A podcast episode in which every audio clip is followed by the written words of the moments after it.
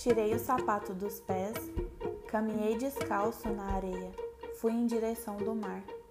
De longe do asfalto, era uma sensação que eu achava que não queria sentir. Ficar descalço e sentir o contato de outras texturas na minha pele.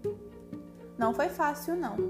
Para alguém que sempre usou sapato e a pele era tão fina, qualquer pedra que tocava a sola doía no fundo e me fazia querer gritar.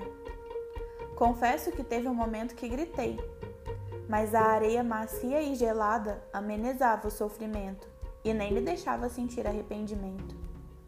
Quando enfim senti meus pés na água, pulei de felicidade como criança ganhando o presente que queria. Um sentimento bobo, eu sei, mas para mim era um grande motivo para comemorar. Logo eu, que sempre quis fazer isso um dia, mas nunca tive coragem.